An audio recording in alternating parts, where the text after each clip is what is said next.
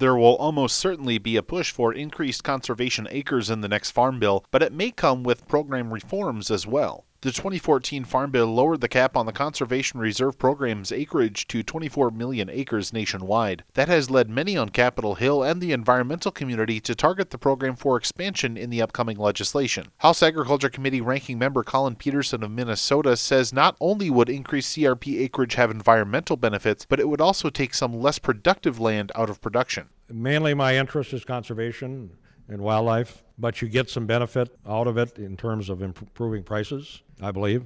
You know, and that's why CRP was started in the first place. Peterson wants to see an increase in CRP acres, but hasn't hammered out a way to pay for it. One idea he's floating is decreasing rental rates for enrolled acres. We're paying too much money for this CRP land. We have land in the CRP that should not be in there, should be farmed.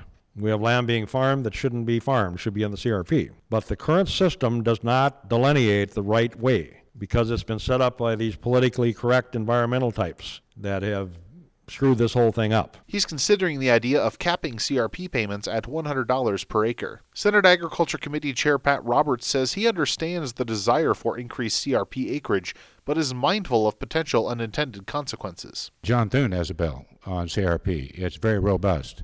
It's also very expensive.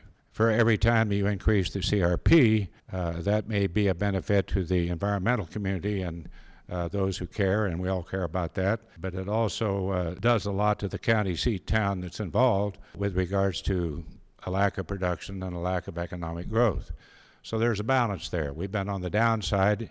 Uh, I think you could see some some change, but not dramatic change. Reporting for AgriPulse, I'm Spencer Chase.